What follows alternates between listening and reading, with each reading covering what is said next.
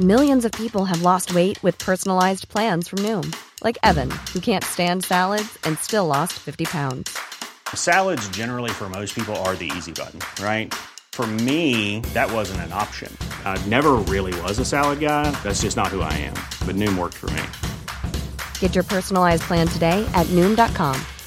Real Noom user compensated to provide their story. In four weeks, the typical Noom user can expect to lose one to two pounds per week. Individual results may vary.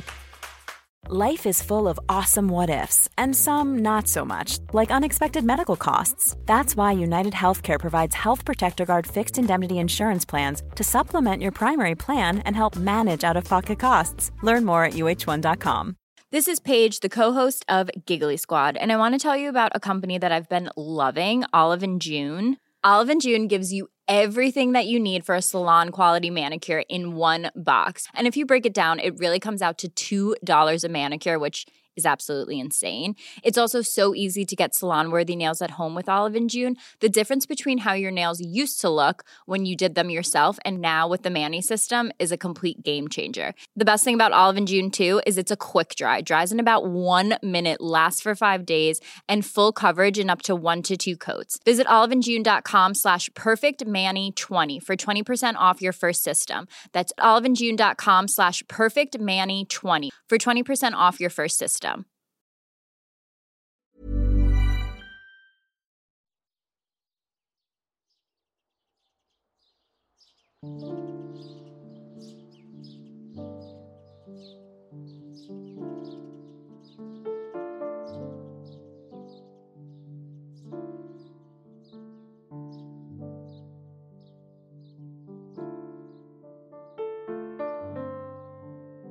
Was wäre, wenn dies unser letzter gemeinsamer Kaffee wäre? Worüber sprechen wir und was ist wirklich wesentlich? Was liegt uns so sehr am Herzen, dass wir unser Wissen, unsere Gedanken und Erfahrungen hier mit dir teilen möchten? Ich bin Viktoria Dressel und ich freue mich riesig, dass du mich gefunden hast und diesen Podcast Last Coffee Before Dying lauschst. Ich wünsche dir zutiefst Inspiration für dein Leben.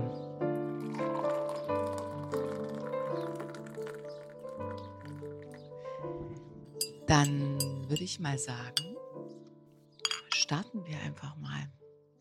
Und ich wünsche dir auf diesem Weg nochmal einen ganz schönen guten Morgen und freue mich, dass du da bist, liebe Resa. Wir kennen uns noch gar nicht. Wir sitzen uns gerade hier in einer Wohnung gegenüber und es ist morgens halb sechs und wir haben noch nie miteinander gesprochen und ich freue mich riesig auf den Austausch mit dir. Wenn ich dich fragen darf, so ganz präzise, wer du bist. Morgen erstmal. Ja. Ich bin Resa, also eigentlich Theresa. Und ähm, ich habe Julia, die Freundin, bei der wir hier gerade in der Wohnung sitzen, über eine Kundin damals empfohlen bekommen, weil ich unbedingt jemanden finden wollte, der meiner Seele vielleicht ein bisschen helfen kann. Und das ist mit Julia auch geglückt. Du bist ja nicht aus Berlin, so wie du mir gerade eben gesteckt hast, und lebst aber hier schon länger. Äh, was tust du hier so? Genau, ich komme ursprünglich aus der Nähe von Mannheim und ich bin vor zehn Jahren nach Berlin gezogen auf Empfehlung damals. Ich bin Friseurin und habe damals in Frankfurt am Main gearbeitet und durch einen Kunden eine Weiterempfehlung an einen Arbeitsplatz in Berlin bekommen. Und seitdem bin ich hier. Und jetzt ist es ja so, dass du äh, deinen eigenen Friseursalon hast. That's right. Genau, ich bin jetzt seit Ende 2016 selbstständig und seit 2018 habe ich einen eigenen Friseursalon in der Torstraße. Das heißt, du schneidest jeden Tag Haare. Genau, also ich habe jeden Tag mit Haaren zu tun, das auf jeden Fall. Mein Job in der Hinsicht ist recht vielfältig, da ich im Salon in Berlin bin. Ich bin da auf Haarfarbe, Haarverlängerung, Perücken spezialisiert. Wir haben auch im zweiten Stock ein Perückenatelier fertigen Perücken auch für Chemo und vor allem auch Alopecia-Erkrankte an und natürlich auch für Shootings, Film, Fernsehen, also alles, was da an Bedarf ist, machen wir auch äh, Sonderanfertigung. Ich denke, dass das auch so ein bisschen unser Hauptgebiet ist, da wir Perücken halt individuell vor allem auch färben können. Und ja, wenn ich nicht gerade vor Ort im Salon bin, bin ich viel am Set. Ich mache Künstlerbetreuung, ähm, viel Haare für Shootings, Konzerte, Tourauftritte. Da habe ich so meine festen Stammkunden, für die ich hauptsächlich arbeite. Wow, das klingt auf jeden Fall sehr vielfältig. Und wenn du das so beschreibst, was so auch hinter einer Perücke noch auch alles an Geschichte passieren kann, dann hast du ja grundsätzlich aber nicht mit Haaren zu tun, sondern vielmehr noch mit Menschen und ihre Geschichte.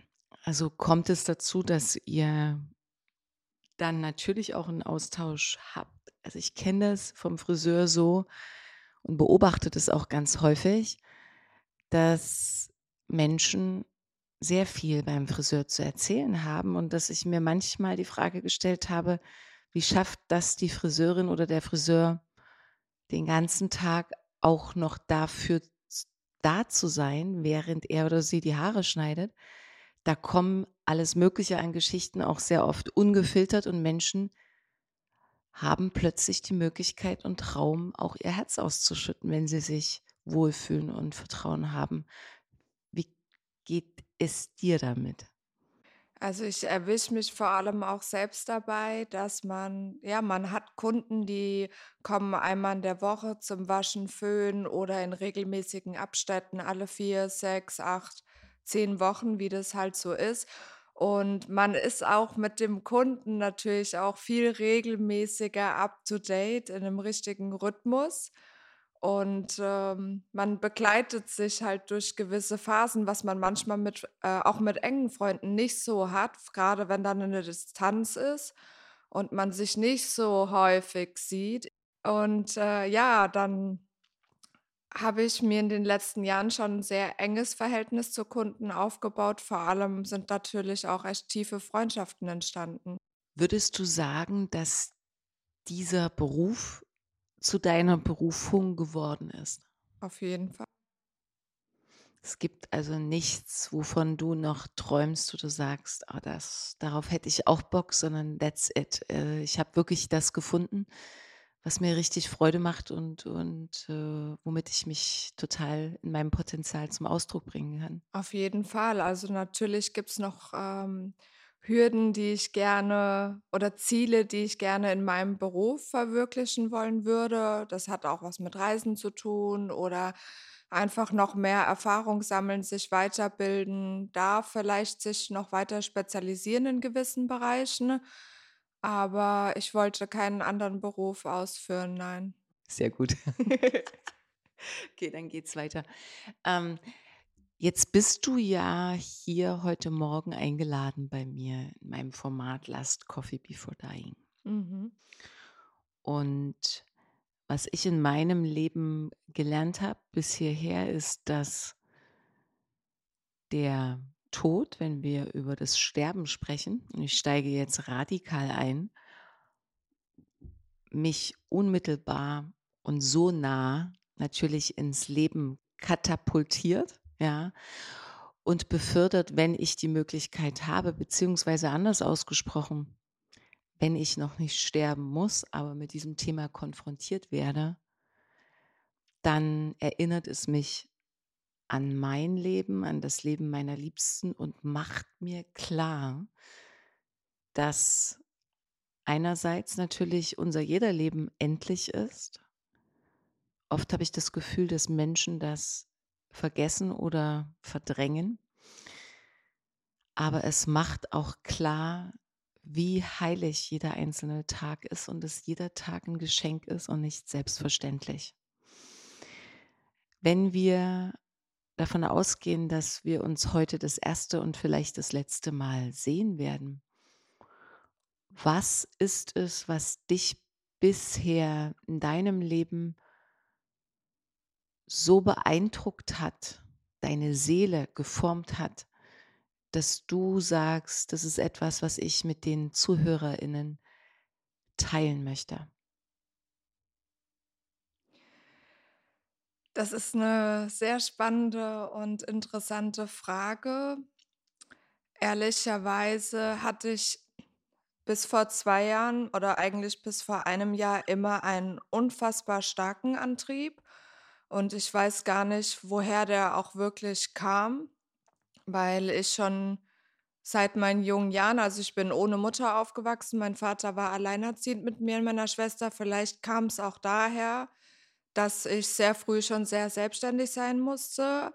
Aber ich hatte schon immer so einen starken Willen. Auch viele Freunde, Klassenkameraden um mich herum waren immer so so ein bisschen planlos auch, was ich auch total nachvollziehen kann. Die wussten oft nicht, was will ich studieren, wer bin ich eigentlich, wer will ich eigentlich sein. Mir war das schon recht früh klar, ich will Friseur werden und ich will arbeiten und gar da dann auch alles geben, sonst brauche ich es auch gar nicht erst machen, weil ich mich nie damit abfinden wollte, eine Friseurausbildung zu machen und dann da in meiner Heimat zu versauern ich hatte irgendwie immer einen ganz krassen Antrieb, dass es das noch nicht gewesen sein kann. Vor zwei Jahren wurde ich dann zum ersten Mal sehr stark mit dem Tod ähm, konfrontiert, weil ich ähm, über zehn Jahre in einer Beziehung war. Ich habe auch mit 20 schon geheiratet, meine Jugendliebe. Und er hat sich vor zwei Jahren das Leben genommen und ein Jahr später mein Papa. Und ähm, da ist natürlich naja, ich sag mal, vor zwei Jahren, als mein Ex-Partner quasi gestorben ist, äh, habe ich einfach weitergearbeitet und viel auch einfach versucht, in so weiter funktionieren wie vorher, einfach ähm, funktionieren und verdrängen und stark sein für alle anderen. Und so gut vor einem Jahr ähm, hatte ich dann zum ersten Mal das Erlebnis, wie sich ja, eine starke Depression vielleicht auch anfühlt, eine, eine innere Leere. Und ähm, habe da natürlich auch, ähm, Gott sei Dank, irgendwas in mir gespürt, was mir gesagt hat, du brauchst professionelle Unterstützung, keine Ahnung, was es ist, aber ich muss es ausprobieren. Ich habe das nämlich gerade auch in meinem Beruf daran gemerkt, dass es mir vorher immer so unfassbar leicht gefallen ist, mit so vielen verschiedenen Menschen täglich zu agieren und jeder um mich herum. Auch mein Vater selbst hat damals immer gesagt, krass, wie viel Menschenkenntnis du hast, mit wie vielen Leuten du jeden Tag im Austausch stehst. Und mir ist es immer so leicht gefallen, vielleicht weil ich den Job auch schon mit 15, die Ausbildung eben angefangen habe. Und auf einmal ist mir jeder kleinste Smalltalk unfassbar schwer gefallen. Und ich bin morgens aufgestanden und habe irgendwie die Menschen auf den Straßen beobachtet und habe mir irgendwie die Frage gestellt, warum machen wir das eigentlich alles? Also ich habe mir auf einmal diese unfassbar große Frage gestellt, was ist der Sinn des Lebens und habe darauf keine Antwort mehr gefunden und habe mich dann auch gefragt, hatte ich die Antwort vorher schon oder woher kam dieser Antrieb? Und irgendwie hatte ich darauf gar keine richtige Antwort. Ich hatte immer unfassbar viel Energie und Power und die war auf einmal komplett weg. Und ähm, ich fand es auch unfassbar krass, die Erfahrung zu machen. Ich meine, das Thema Tod, wie du gesagt hast, gehört zum Leben dazu und jeder wird auf eine andere Art oder an einem anderen Zeitpunkt in seinem Leben damit konfrontiert. Aber für mich ist es immer noch schwer, wenn ich das jemandem erzählen möchte oder mich jemand auch ehrlich fragt, wie es mir geht. Und ich bin dann einfach mal ehrlich und viele können überhaupt gar nicht damit umgehen. Gerade auch Kunden zum Beispiel, mit denen ich ein, wie ich fand, immer ein sehr enges oder tolles Verhältnis hatte. Und dann war ich mal diejenige, die gesagt hat, oh, mir es gar nicht gut. Und dann komme ich natürlich mit so einem schweren Thema um die Ecke. Und äh, es ist für mich schwer, wenn ich dann, wenn das Thema so wegignoriert wird, weil irgendwie gehört es ja auch zum Leben dazu. Und mir ist dadurch bewusst geworden, dass viele oft immer nur hören wollen, wenn alles schön ist. Und das war für mich ähm, sehr schwierig, weil ich auf einmal für mich gemerkt habe, dass ich nicht mehr dieselbe bin und auch Dinge, die mir vorher gut getan haben, vielleicht dann auch gar nicht mehr so gut getan haben, weil diese Leichtigkeit einfach weg war.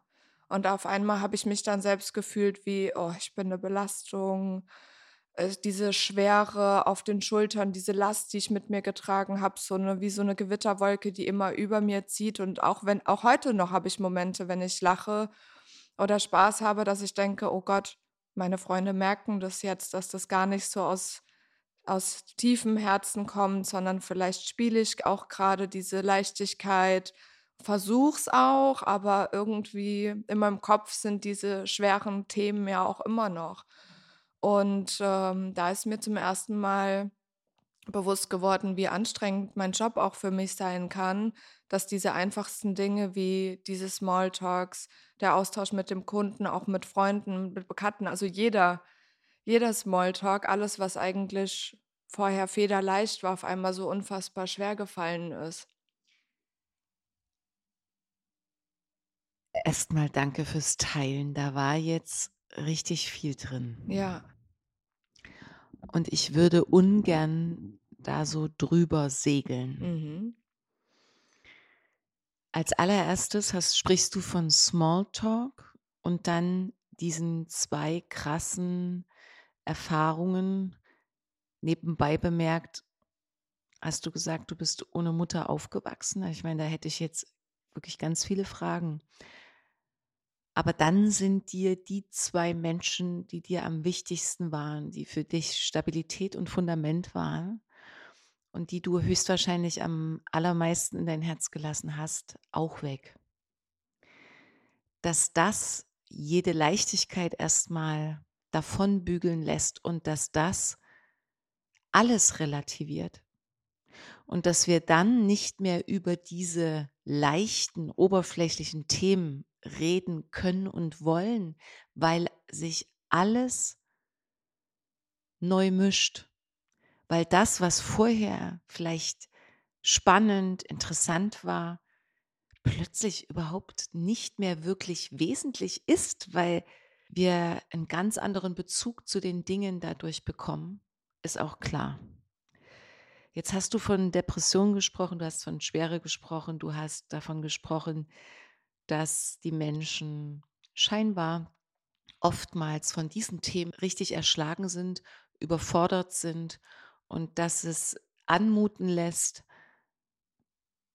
dass es schön wäre, wenn wir immer nur über die positiven Dinge sprechen, aber bitte lass mich jetzt mit deinem schweren Scheiß in Ruhe. Jetzt hast du natürlich die beste Gesprächspartnerin hier äh, an Bord, denn ich komme gerade von einem Vortrag und einem, also einer Konferenz, habe dort einen Workshop gemacht zum Thema Sinn. Die erste Frage wäre an dich, wenn du sagst, Ah, ich stelle mir die Frage, ob es überhaupt viel bringt, dass die Frage nach dem Sinn auftaucht. Mm-mm. Bringt gar nichts. Weil das macht nur noch ratloser. Weil du gesagt, ja, du hast ja gesagt, es, es, es, du, es ist eine philosophische Frage. Also man Absolut. kommt. Ja, man kommt ich habe wirklich die Leute beobachtet morgens und war so, wir stehen jeden Tag auf, dann gehen wir auf die Arbeit, dann gehen wir wieder nach Hause, dann gehen wir wieder schlafen. Warum machen wir das eigentlich alles? Ne? Und ja. Dass diese, dieser Alltag oder diese, diese regelmäßigen, ja, teilweise mit diesem Blick anmutenden, sinnlosen Dinge ähm, ja irgendwie mit zum Leben dazugehören und gar nicht so sinnlos ist. Wenn es einem wieder besser geht, ja. weiß man das. Genau. Ähm, aber man versteht ja oder stellt ja diese Frage und schaut mit einem Abstand auf sein Leben. Und ich glaube, das ist das Geschenk, wenn solche Dinge, solche starken Einschnitte im Leben stattfinden, dass man in einen gewissen Abstand kommt, ähm, der einem die Möglichkeit gibt, das Leben neu zu mischen. Ja, 100 Prozent. Und äh, wir haben viele, ohne dass wir uns, wie gesagt, äh, jetzt schon näher ausgetauscht hätten, was meine Geschichte ist, aber es gibt viele, viele Ähnlichkeiten. Also wenn du von Depressionen sprichst, weiß ich, was du meinst. Ich war damals 20. Wenn du von Verlust deines Vaters sprichst, ähm, weiß ich, was du meinst. Ich war damals 14. Allerdings ist mein Vater dann wieder erwacht. Ähm, ist eine eigene Geschichte. Aber ich habe auf jeden Fall schon eine Menge Menschen verloren in meinem Leben. Wenn du jetzt auf dein Leben schaust und das quasi vergleichst, die Theresa bis zu dem Punkt und dem Tag oder den Tagen, diesen zwei Einschnitten, die sich noch nie die Frage gestellt hat nach dem Sinn des Lebens. Und die Theresa, die dann ihre zwei liebsten Menschen verloren hat und die heute hier mit mir am Mikro sitzt. Wer bist du heute? Was hat sich verändert? Was würdest du sagen, ist in dir neu gemischt worden? Also ich würde sagen, dass es immer noch ein Prozess ist, aber ich kann auf jeden Fall von mir sprechen, dass äh, ich mir vielleicht vorher gar nicht bewusst war, was diese tragenden Säulen in meinem Leben waren. Und auch am Anfang, obwohl das passiert ist und ich auf einmal diesen, wie man so sagt, diesen Halt unter den Füßen weggenommen wurde, war mir aber gar nicht bewusst, dass es diese diese zwei Personen in meinem Leben auch waren, diese tragenden Säulen, die mir eben diesen Halt gegeben haben, diese Schulter zum Anlehnen, dieses, dass man so genommen wird, wie man ist, bedingungslos. Und ähm, ja, also ich würde sagen, die Theresa vor zwei Jahren hat die Dinge für sehr selbstverständlich genommen, das auf jeden Fall. Und ich habe mir überhaupt gar keine Gedanken darüber gemacht, ob das gut für mich ist, ob das gut für andere ist, auch ähm, diesen extremen Hang zu viel zu viel zu arbeiten. Und ähm, das ist ja auch, sage ich mal, ungesund für sich selbst, auch wenn jemand von außen einem das sagt, man muss diese Erfahrung natürlich auch selbst machen. Ich finde, auch Arbeiten ist eine Art von Droge oder eine Art von Sucht, vor allem eine starke Form auch der Verdrängung. Ganz klar, also ich bin jemand, der sich immer in Arbeit stürzt, weil man sich natürlich dann auch nicht so sehr mit sich selbst auseinandersetzen muss. Ja. Und ähm, die Theresa heute ist viel zurückgezogener, viel bewusster damit, mit äh, wem sie ihre Zeit verbringt und mit wem nicht. Ich bin viel lieber alleine wieder, also wie es auch als Teenager immer gerne war und mich eigentlich dafür immer gar nicht so gerne mochte, weil ich auch, Spannend. ne? Als, als Kind, als Jugendlicher immer sehr gerne für mich war, melancholische Musik gehört hat, immer gedacht hat, oh Gott, mit mir ist, ist ja was anders als mit dem anderen. Warum, ne? Mhm. Warum bin ich so grundauf melancholisch? Ich brauche das irgendwie auch, aber heute lerne ich das viel mehr zu schätzen. Die Dinge, die man vielleicht an sich lange nicht mochte, lange auch jahrelang verdrängt hat, jetzt zu sagen, das bin ich und ich lerne mich so zu mögen und gern zu haben, wie ich auch bin. Ah, Ja. Da kriege ich Gänsehaut, wenn du so sprichst, weil du das wie auf den Punkt bringst, um was es eigentlich geht. Also Ja. Thema Arbeit, Thema, wer bin ich, wie verbringe ich eigentlich meine Zeit? Also das hatte ich ja sicherlich auch sehr stark damit konfrontiert oder hat dir mitgegeben, sehr genau zu prüfen, wie du und mit wem du Zeit verbringst. Also weil Zeit bar kostbar ist. Genau. Hm. Nur ganz kurze Frage. Also dein Freund äh, war mit dir erste große Liebe, hast du gesagt. Wie viele Jahre gemeinsam wart ihr ein Paar? Wie lange warst du mit ihm zusammen? Also wir kannten uns zwölf Jahre. Ich würde sagen, das war eine langjährige On-Off-Beziehung, vor allem auch die ersten Jahre. Und so acht Jahre waren wir richtig ein Paar. Die letzten vier Jahre, bevor er gestorben ist, waren wir schon getrennt. Wir waren nach wie vor verheiratet und er hat auch bei mir in der Firma gearbeitet im Büro. Also war sowas wie mein, obwohl wir uns getrennt haben, mein großer Bruder, mein engster Vertrauter, bester Freund. Wir waren einfach kein Liebespaar mehr, aber wir haben trotzdem eine, eine sehr starke Verbundenheit gehabt, die ich so zu noch nie jemanden auch gespürt hatte. Mhm. Und du hast oder ihr, die äh, Angehörigen, haben nicht gewusst, wie es ihm geht. War das etwas, was man hätte ahnen können oder hat das alle völlig schockiert? Was war der Hintergrund? Habt ihr das jemals herausgefunden, warum er sich dafür entschieden hat? Also ich glaube, ich bin natürlich jetzt noch viel bewusster mit all dem und ich bin auch, oder der Grund, warum ich auch ohne Mutter aufgewachsen bin, ist, dass meine Mutter mit schweren Depressionen zu kämpfen hat, schon vor meiner Geburt. Und ähm, ich kannte das nie anders, dass jemand zur Therapie geht, zum Psychologen, zum Psychiater, auch meine Großeltern. Da wurde bei uns in der Familie allgemein sehr offen mit umgegangen, sehr transparent. Da wurde viel drüber gesprochen. Bei uns lagen viele Bücher. Mein Papa hat sich weitergebildet in den Bereichen.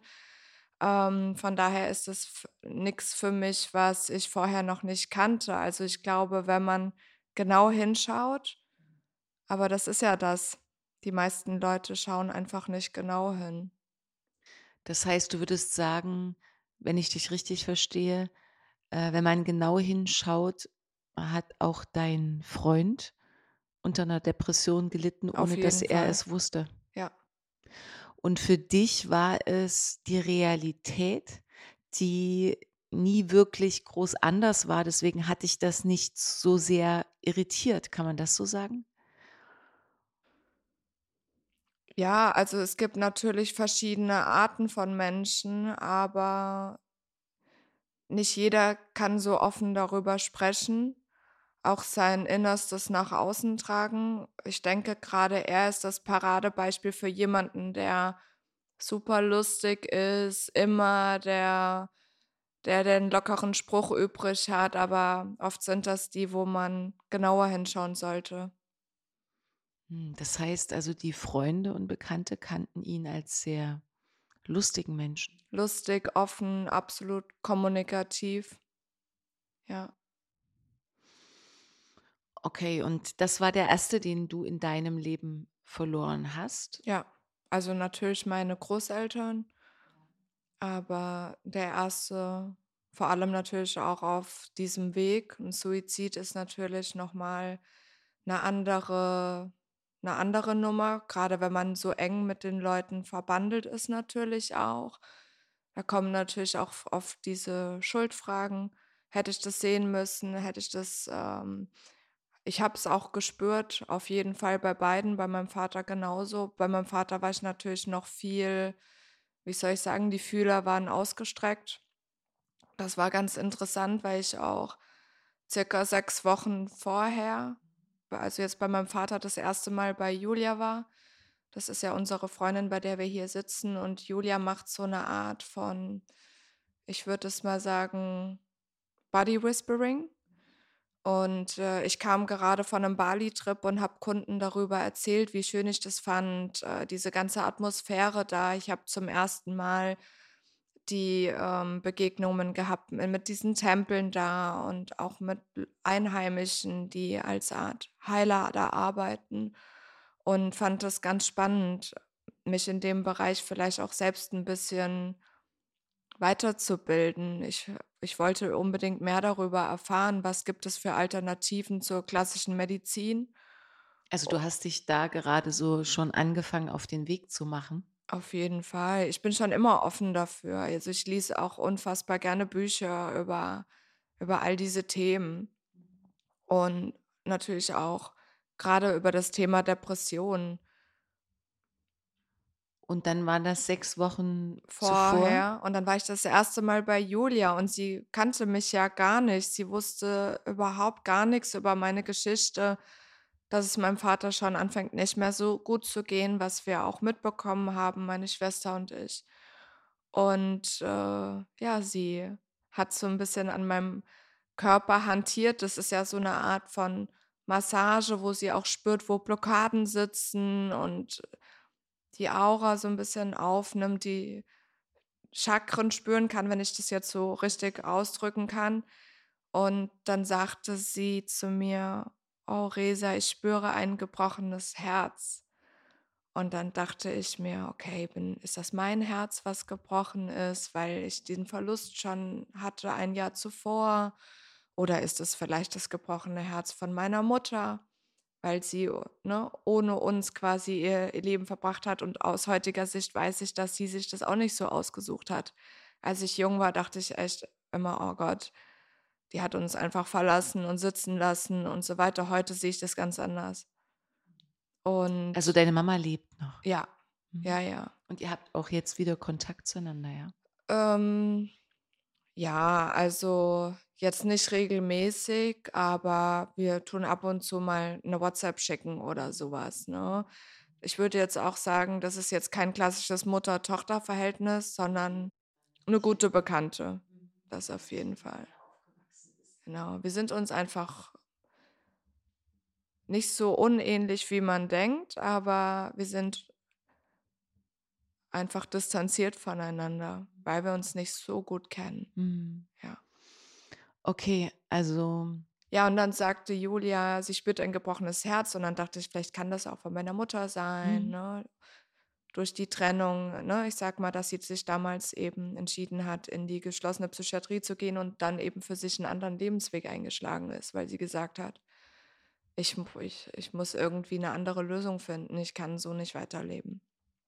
Und dann sagte Julia zu mir, das ist das Herz von deinem Papa.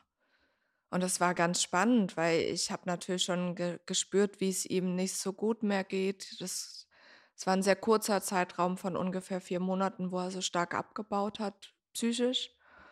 Und ähm, ja, Julia sagte, also sie, sie konnte so wie eine Art Familienaufstellung machen und das nur anhand von meinem Körper, sage ich mal, lesen. Und es war total spannend.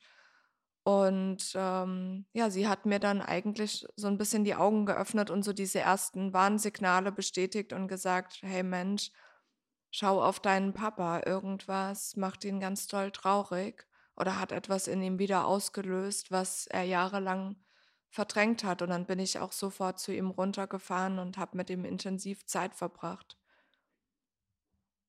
und er ist dann selbst auch gegangen? Ja, Also beide haben sich, auf genau die gleiche Art das Leben genommen, wie, ja. haben, wie haben sie sich das Leben genommen? Erhangen.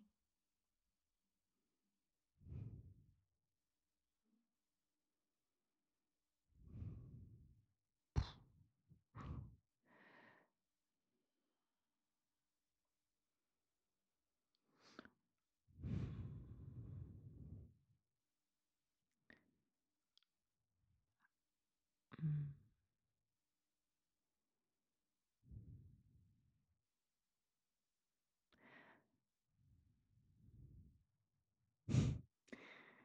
Wie mm, muss es jemandem gehen, der diesen Weg wählt?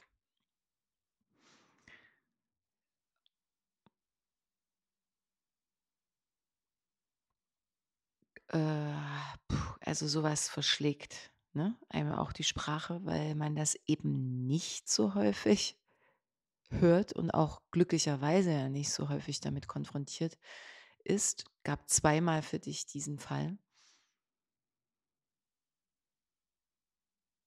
Gab es Abschiedsbriefe?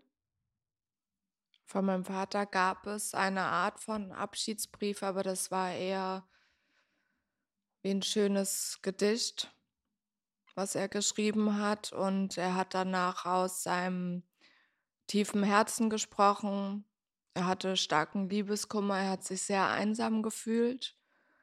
Und er hat ähm, durch die ganze Situation, auch Corona-bedingt natürlich, diese Einsamkeit alleine in einem Haus, jemand, der 60 Jahre alt war und 60 Jahre lang immer gesund war und dann auf einmal zum ersten Mal in seinem Leben mit Panikattacken in der Nacht konfrontiert wird, der kriegt auch wortwörtlich Lebensangst oder Angst zu sterben, Angst vor einem Herzinfarkt. Ratlosigkeit, was ist es, was ist mit meinem Körper, bin ich krank, habe ich irgendetwas und ähm, vielleicht auch gepaart mit dieser Scham auf dem Dorf, was denken die anderen, was denken die Arbeitskollegen, ich kann doch jetzt nicht ausfallen kurz vor meiner Rente. Wie verbringe ich denn dann meine Rente? Und das ist ja auch wieder das Interessante. Mein Papa hat mir immer all die Jahre beigebracht, ich muss jeden Tag arbeiten, ich muss für meine Rente vorsorgen und er hat sie nicht mal erreicht. Ähm, und äh, gerade deswegen versuche ich auch viel bewusster mit dem Thema umzugehen, weil du hast es eben ganz schön gesagt, wie muss es jemandem gehen, der diesen Weg wählt? Und ich habe das auch in meinem engsten Umfeld oft mitbekommen, dass es immer heißt, was hat die Person mir angetan? Ähm, ähm, die Person hat mein Leben zerstört oder und ja, all diese Themen, diese Schuldzuweisung. Ich denke mir, wir sind alle irgendwie mit Scheuklappen daran vorbeigegangen. Und ähm, mir ist es jetzt noch viel wichtiger als vorher, dass ich so genommen werde, wie ich bin, dass ich auch jeden anderen so nehme und auch zu akzeptieren und das zu verstehen, wenn jemand sich für so einen Weg entscheidet und dass das auch nicht unbedingt was mit mir zu tun hat. Und ähm, ich kann sehr wohl bei beiden verstehen, wenn da so ein Schmerz in denen wohnt und sie wirklich auch gekämpft haben über Jahre, vielleicht auch so einen starken Kampf mit sich ausgeübt haben, den wir selbst gar nicht mitbekommen haben. Das ist erstmal eine Leistung, dass sowas gar nicht groß nach außen getragen wird, finde ich es umso viel wichtiger, dafür Verständnis auch zu haben. Und ich finde es natürlich schade, dass ich auf beide hier verzichten muss, weil ich würde beide nach wie vor gerne um Rat fragen und ich erwische mich immer noch dabei, wie ich versuche, einen von beiden anzurufen oder jemandem was zu erzählen. Ich sag mal, das Schöne daran ist, wenn ich eine Frage habe, dann stelle ich mir immer vor, ich würde sie fragen und ich höre tatsächlich auch immer noch die Stimme im Kopf und die Antwort, die sie mir geben würden, ja. weil ich beide natürlich auch so gut kenne, um zu wissen, was sie mir jetzt äh, für einen Tipp geben würden. Davor habe ich natürlich ein bisschen Angst, dass das irgendwann diese Stimme vielleicht nicht mehr so präsent in meinem Kopf ist, weil jetzt habe ich irgendwie meine Art von Kommunikation mit beiden gefunden, würde ich sagen. Ja. Aber ich finde, das hört sich immer schwierig an, darüber zu reden, weil Leute dann schnell denken, oh, jetzt bist du aber die Nächste. Ähm, aber ich habe trotz allem ganz viel Verständnis dafür, wenn jemand sagt, ich ich habe alles gegeben, ich habe es auch probiert und ich denke, beide haben es wirklich versucht und gekämpft und ich sag, beide waren vielleicht auch zu sensibel und ähm, zu schöne Wesen, um hier zu sein. Mhm. Und deswegen finde ich es auch absolut in Ordnung, wenn die sagen, ich, ich gehöre hier nicht mehr her oder ich möchte hier nicht mehr sein. Wie geht es dir heute damit? Also heute, so gut vor genau einem Jahr, hatte ich so ziemlich den, den Tiefpunkt. Also, dass ich einfach, ich würde nicht sagen, ich habe es schwer gehabt, morgens aus dem Bett zu kommen, das nicht, aber ich hatte einfach diese Leere und habe damals auch alles Mögliche ausprobiert. Ich war bei der Klangtherapie vier Monate lang, viermal die Woche morgens vor der Arbeit habe mit Sport angefangen und dachte einfach, ich probiere einfach alles aus. Hauptsache, es kann ja nicht schlimmer werden. Habe damals in meiner Heimat auf Empfehlung von einem Freund einen ganz tollen Arzt, er ist Arzt für Psychiatrie eigentlich. Und äh, ich habe die Möglichkeit bekommen, einen Termin bei ihm zu bekommen. Es war auch ganz schön, abends nach Feierabend. Und der hat mich auch vor allem so genommen, wie ich bin, weil auch gerade hier in Berlin war ich auf einigen Empfehlungen, auch bei Psychologen, die auch vor allem Trauerbewältigung machen. Und da hatte ich oft das Gefühl, der Beruf wurde vielleicht mal studiert, aber Lebenserfahrung ist da nicht vorhanden. Oder ich hatte das Thema bei einem Psychologen, dass ich sagte, ich fühle mich total emotionslos, weil ich war einfach wie betäubt. Also ich hatte auch weder Glücksgefühle noch konnte ich richtig weinen oder trauern. Ich, ich hätte mir gewünscht, ich würde den Schmerz spüren. Ich habe mich einfach, da war einfach nix. Und äh, wenn ich von sowas erzählt habe, habe ich dann oft die Frage gestellt bekommen von, von Profis. Oh, dann, da frage ich mich aber, Frau Hofmeister, wie viel Alkohol trinken Sie denn? Ne? Und dann, dann bin ich wenigstens auch ehrlich, sage ich, naja, wir haben Lockdown. Ich erwische mich jetzt schon, dass ich auch mal alleine ein Glas Wein trinke, abends zu Hause auf der Couch. Und vorher habe ich keinen Alkohol zu Hause getrunken. Aber das dann auf, weiß nicht, hatte ich so ein bisschen das äh, Gefühl, ich habe mit Vorurteilen hier zu kämpfen, weil ich irgendwie ein junges Mädel bin mit Tattoos und hm, ne, mein Lifestyle ist dann vielleicht ein bisschen anders als, äh, als andere. Und deswegen fahre ich auch nach wie vor alle drei Monate zu dem tollen Arzt, der mir empfohlen worden ist, in die Heimat, weil mit dem kann ich einfach offen über alles sprechen und das ist frei von Vorurteilen. Und das ist halt ja auch gerade der Grund warum man so einen tollen Gesprächspartner sich dann auch wünscht. Ja. Also, um das nochmal zu Ende zu bringen, ich habe einfach alles ausprobiert und ich glaube, ich kann das jedem nur ans Herz legen. Manchmal, auch gerade bei der Klangtherapie, ich dachte, oh Gott, ich bei der Klangtherapie, dann liege ich da und werde dann mit Trommeln bespielt. Das war die geilste Erfahrung. Also wenn ich könnte. Momentan habe ich leider nicht so viel Zeit, weil ich einfach auch gerade arbeiten muss, ob ich will oder nicht. Aber natürlich ist es ja auch immer noch der finanzielle Aspekt, der damit einspielt. Und wir haben eben auch Aufholbedarf von Corona nach wie vor.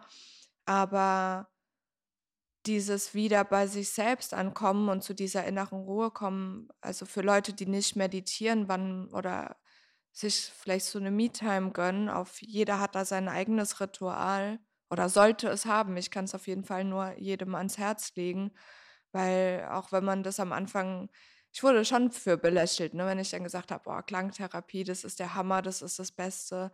Ich hatte wirklich so Out-of-Body-Experiences. Also es ist unfassbar, diese eine Stunde auf dieser Liege, keiner spricht mit einem, was das in einem bewirkt.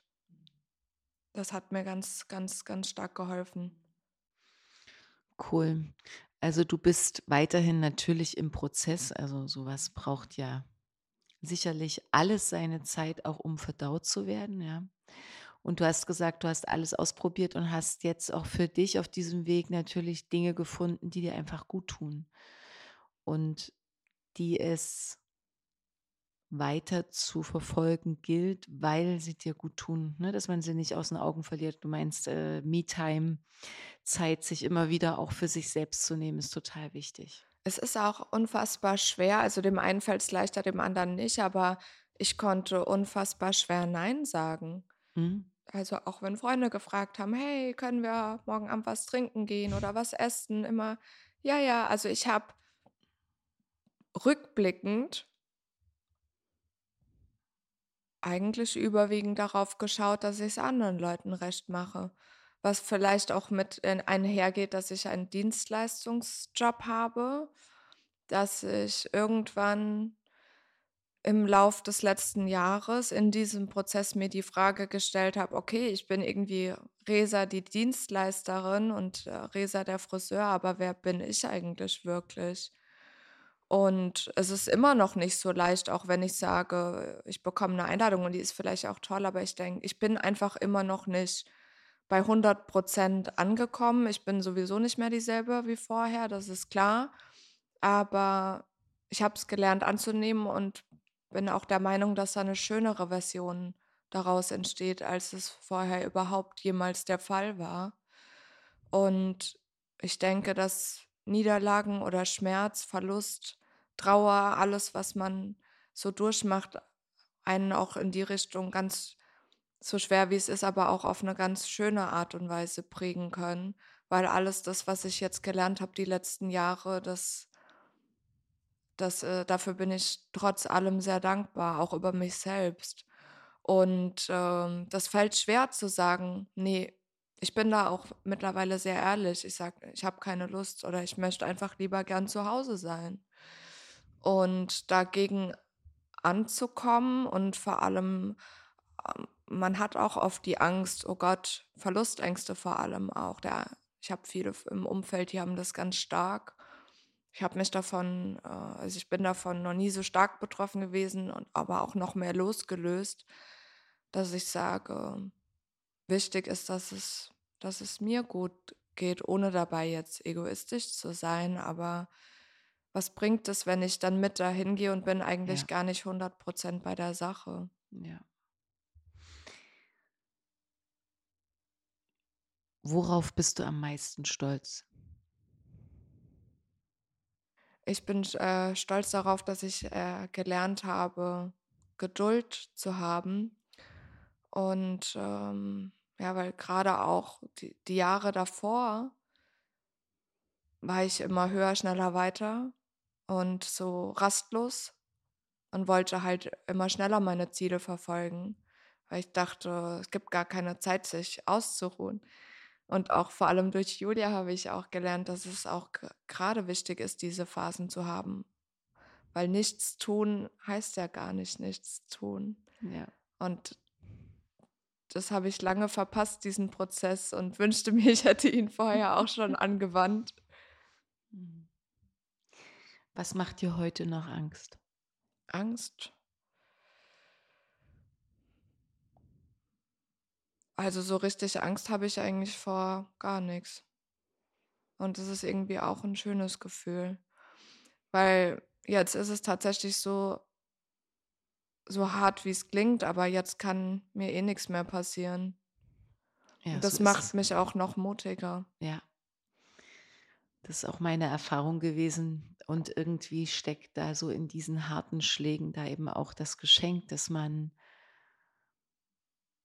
sich mit so vielen Themen auch anfangen kann, auseinanderzusetzen. Es haut einen nicht mehr um, Mhm. weil man ist durch richtig krasses Feuer gegangen. Und Genau. was soll da noch kommen? Also jeder Strafzettel wird lächerlich, jede, jede kleine, ja, jede, jeder kleine Scheißtag ist halt ein kleiner Scheißtag so. Also, Ja. aber man weiß, ey,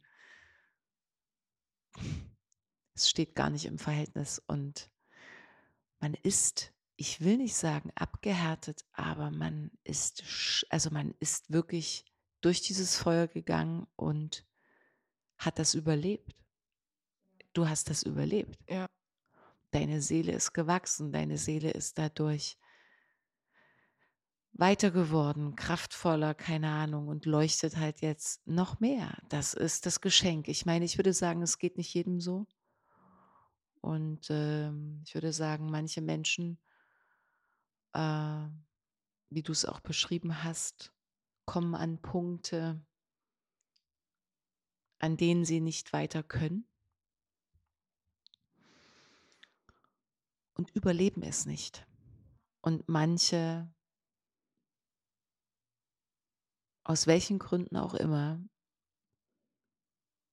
überleben und können im besten Falle, und ich glaube, das bist du auch, so ein Mensch, der dann diese Kraft, diese Einsichten, diese Erkenntnisse, dieses Wissen und vor allem dieses Gefühl, dieses, diese Empathie anderen Menschen mitgeben kann. Deshalb stelle ich mir auch die Frage so, ne, du hast gesagt, ja, ich arbeite äh, ganz viel mit Haaren und natürlich mit Menschen. Ich bin davon überzeugt, dass du anders Haare schneidest, als je, weil in dir diese Erfahrungen stecken. Ja, dass du in einer anderen Energie natürlich den Menschen begegnest, ohne dass du darüber reden musst und sie schön machst auf eine sehr besondere Weise. Ich habe leider noch nicht die Erfahrung machen können mit dir, aber das geht für mich in der Übersetzung gar nicht anders. Wenn ich dich sehe, wie du sprichst und wenn ich dich fühle, dann wäre es absurd, kann gar nicht getrennt werden voneinander, weil du alles, was du tust, jetzt in deiner Frequenz, in deinem Wesen ja tust und ausführst. Und höchstwahrscheinlich, wenn ich das so für dich zusammenfassen darf, natürlich viel bewusster tust. Genau. Das ist mir danach auch erstmal bewusst geworden. Weil ich dachte, wo war ich denn die Jahre? Mhm. Ich war gar nicht. Anwesend. Nee. Ja. Und auf einmal ist man anwesend und das überrollt einen. Mhm. Ja. Was war das schönste Kompliment, was du bekommen hast in deinem Leben oder in den letzten Jahren oder wann auch immer? Ich finde es ein sehr schönes Kompliment, wenn jemand sagt, ich mag deine Energie oder ich mag einfach, ich habe einige, vor allem auch Künstler, mit denen ich zusammenarbeite und ähm, ich finde es schön, wenn man gesagt bekommt, ich, ich mag das, wenn du immer dabei bist, weil du bringst mir Ruhe. Und äh, ich wirke nach außen immer wie so eine Schlaftablette, weil ich auch echt so einen ruhigen Puls immer habe. Aber oft sieht es in mir drin natürlich anders aus. Aber ich finde es schön, wenn ich gerade meinen Kunden in Stresssituationen eben diese Ruhe übermitteln kann. Und mir ist auch äh, aufgefallen, dass ich das bei anderen Menschen auch unfassbar zu schätzen weiß. Gerade auch bei mir im Team, wenn ich Leute habe, die mir eine gewisse Stabilität ausstrahlen und ja, einfach Verlässlichkeit. Das ist eine schöne Brücke so zum Abschluss, äh, liebe Theresa. Wenn du drei wichtigste Werte zusammenfassen müsstest, ähm, die für dich und dein Leben jetzt eine Rolle spielen, ganz besonders in Bezug auf deine Beziehungen. Also was ist wichtiger als Beziehungen? Also ich glaube, dafür sind wir hier ja auch, auch auf der Welt, äh, weil es um das Miteinander geht, wie wir uns beziehen, wie wir uns auf uns selbst beziehen, wie wir uns auf Menschen beziehen, auf die Welt welche drei Werte, also das, was für dich wesentlich ist, ist nach all diesen Erfahrungen, die du bisher in deinem Leben sammeln durftest, für dich in Bezug auf Beziehung das Heiligste, das, was dir wirklich am Herzen liegt? Also für mich ist es unfassbar wichtig, jeden wirklich so zu nehmen, wie er ist. Das heißt nicht, dass man jeden lieben und mögen muss oder auch von jedem gewacht werden muss. Aber ich bin viel bewusster damit und reflektierter und beobachte auch, wie andere Menschen andere oft behandeln. Und ich denke mir, du weißt gar nicht, wer da vor dir steht. Jeder hat ein Päckchen zu tragen. Und ich bin da mittlerweile echt empfindlich, wenn andere Leute von oben herab behandeln und einfach nicht wertschätzend sind. Und ja, mir ist es unfassbar wichtig, einfach jeden so zu nehmen, wie er ist. Und ja, ich bin ein großer Fan von Ehrlichkeit und dass man sich aufeinander verlassen kann. Also Würdest du sagen, Wertschätzung, Respekt war da drin? Ehrlichkeit? Toleranz. Und Toleranz. Hm? Hm. Cool. Letzte Frage. Die geht an dein Herz. Wenn alles möglich wäre und du alle Optionen, die du dir ausdenken kannst, ganz leicht zu haben sind. Es ist alles möglich. Dieser Teppich, dieses Buffet ist unendlich. Was wünschst du dir heute für dich, für deine Mitmenschen, für die Welt? Was wünschst du dir? Wie sehe dieses Leben aus, dein Leben? Was kommt dir da in den Sinn? Wir machen es uns irgendwie oft schwerer, als es ist, wenn, wenn jeder irgendwie eine gute Absicht hätte dann würde sie es viel leichter leben. Hm. Einfach, ja. Also die Frage ist, es sind natürlich viele Ansätze, die man da jetzt herholen könnte, aber so viele Sachen auf der Welt passieren, die einfach so unnötig sind. Mhm. Ja. Okay, und dann machen wir es nochmal zum Abschluss ganz persönlich. Ja. Was wünschst du dir, Theresa, für dich und dein Leben, wenn alles möglich wäre? Ich wünsche mir, dass ich zufrieden mit mir bin. Hm. Und dass ich jeden Tag einfach gerne aufstehe und abends im Bett liege und denke, heute war wieder ein schöner Tag. Hm. Oh. Ich hatte in unserem Gespräch jetzt mehrfach Gänsehaut. Das ist immer für mich ein Zeichen so. Da schießen die Energien sofort, wupp, da ist Resonanz da. Ich danke dir für deine Ehrlichkeit. Ich danke dir, dass du dir trotz deines, ich weiß, dass du gerade viele Termine hast, trotzdem dir so früh die Zeit genommen hast, hierher zu kommen, dass wir die Möglichkeit hatten, in Austausch zu gehen. Ich danke dir, dass du diese sehr persönlichen Geschichten mit uns eingeteilt hast und so ehrlich auch ja hinter die Kulissen schauen lassen hast. Und ich danke dir für deine Weisheit. Da waren richtig, richtig viele wertvolle, nicht nur Worte, sondern wirklich Weisheiten, die du mit uns geteilt hast. Und ich bin davon überzeugt, dass die Menschen, die dich hören und heute gehört haben, sehr viel damit anfangen können und sich hoffentlich inspirieren lassen. Danke, dass du da warst. Danke dir, dass ich da sein durfte, Victoria.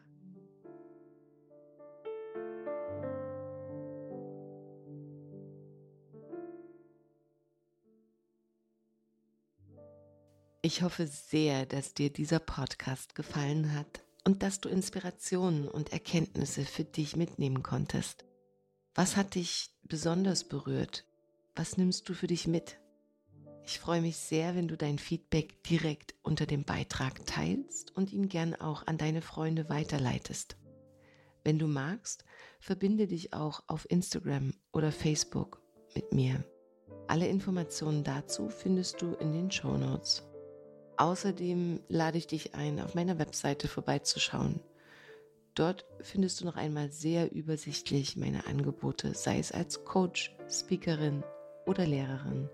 Auch kannst du dort kostenfrei den sehr persönlichen Newsletter abonnieren, der dich einmal im Monat mit kleinen Extras beschenkt. Ich freue mich sehr, dass es dir deine kostbare Zeit wert war, hier mit mir zu verweilen und von ganzem Herzen wünsche ich dir ein großartiges Leben und bis zum nächsten Mal.